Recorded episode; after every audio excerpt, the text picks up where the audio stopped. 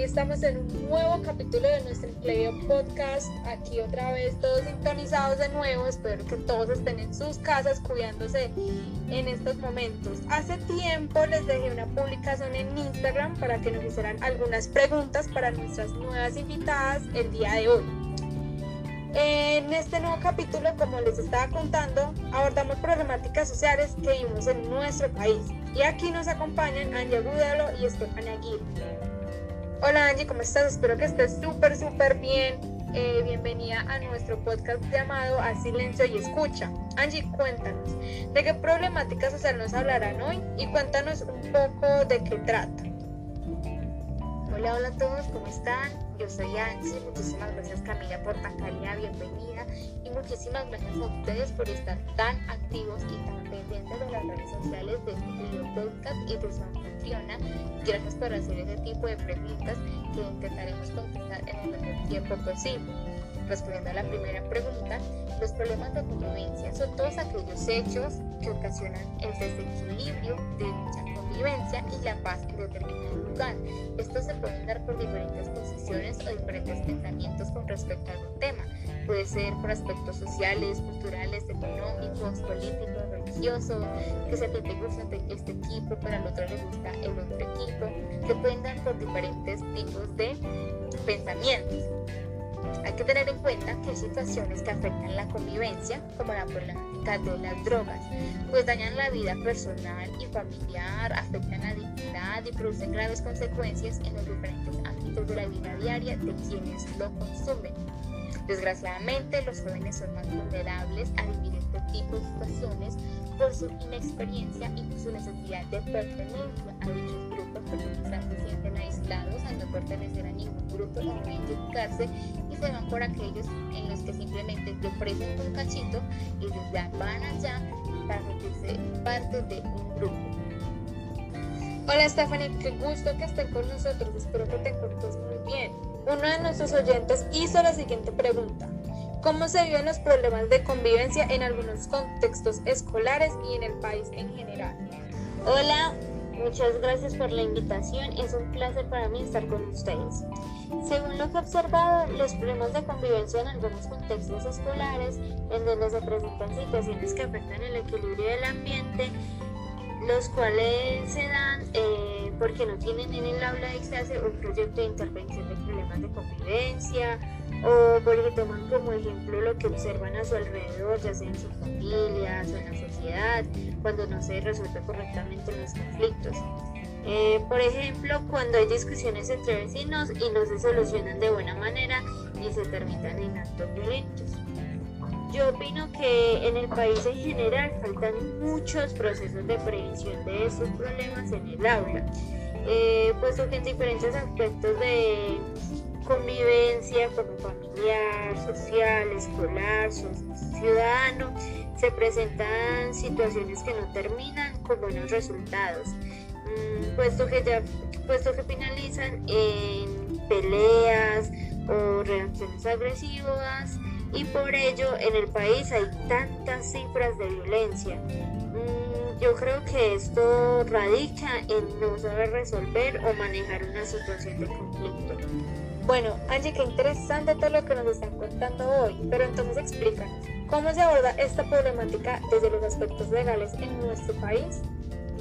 Pero mira qué pregunta tan interesante me acabas de hacer y yo de verdad agradezco mucho a la persona que la hizo en un principio porque nos compete como ciudadanos saber cuáles son las leyes que nos cobijan con referente a estos temas.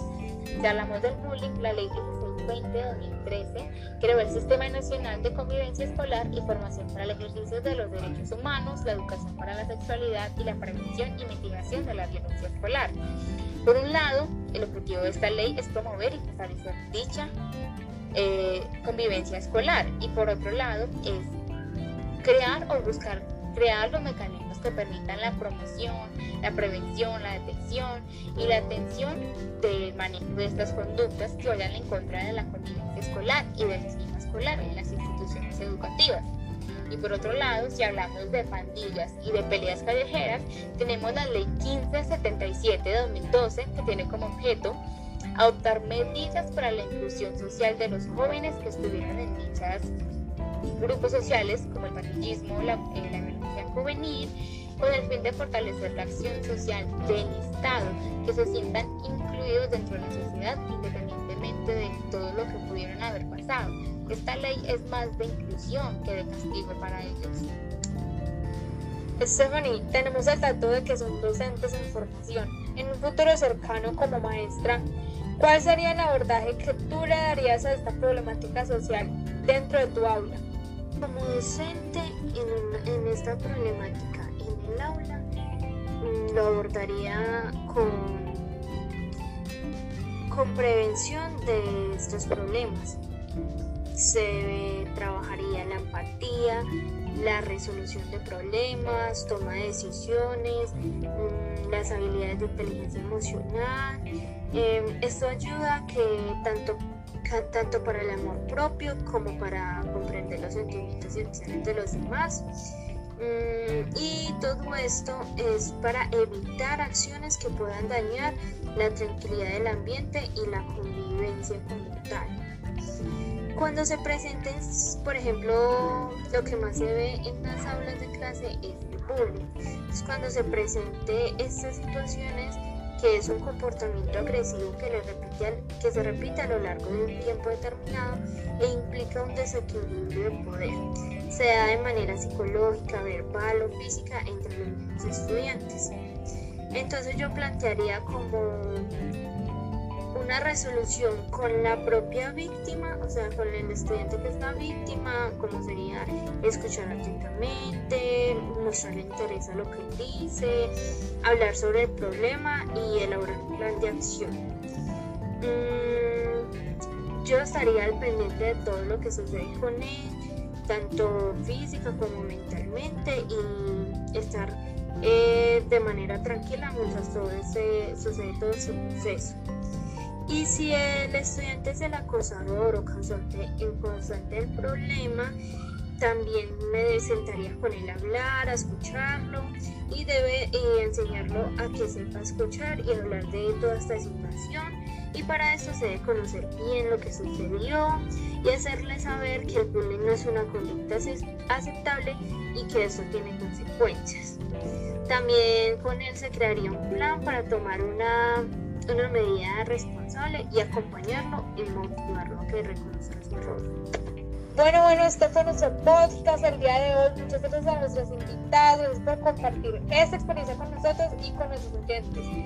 Yo de verdad espero que tomemos más conciencia de lo que está sucediendo en nuestro país con nuestros niños y con las generaciones futuras. Nos encontraremos en un nuevo capítulo la próxima semana. Recuerden quedarse en casa y tener los cuidados de bioseguridad. Recuerden seguirme en Instagram como arroba babycam y en nuestro Instagram oficial arroba silencio bajo escucha. Esto es todo por ahora. Se despide su anfitriona Camila.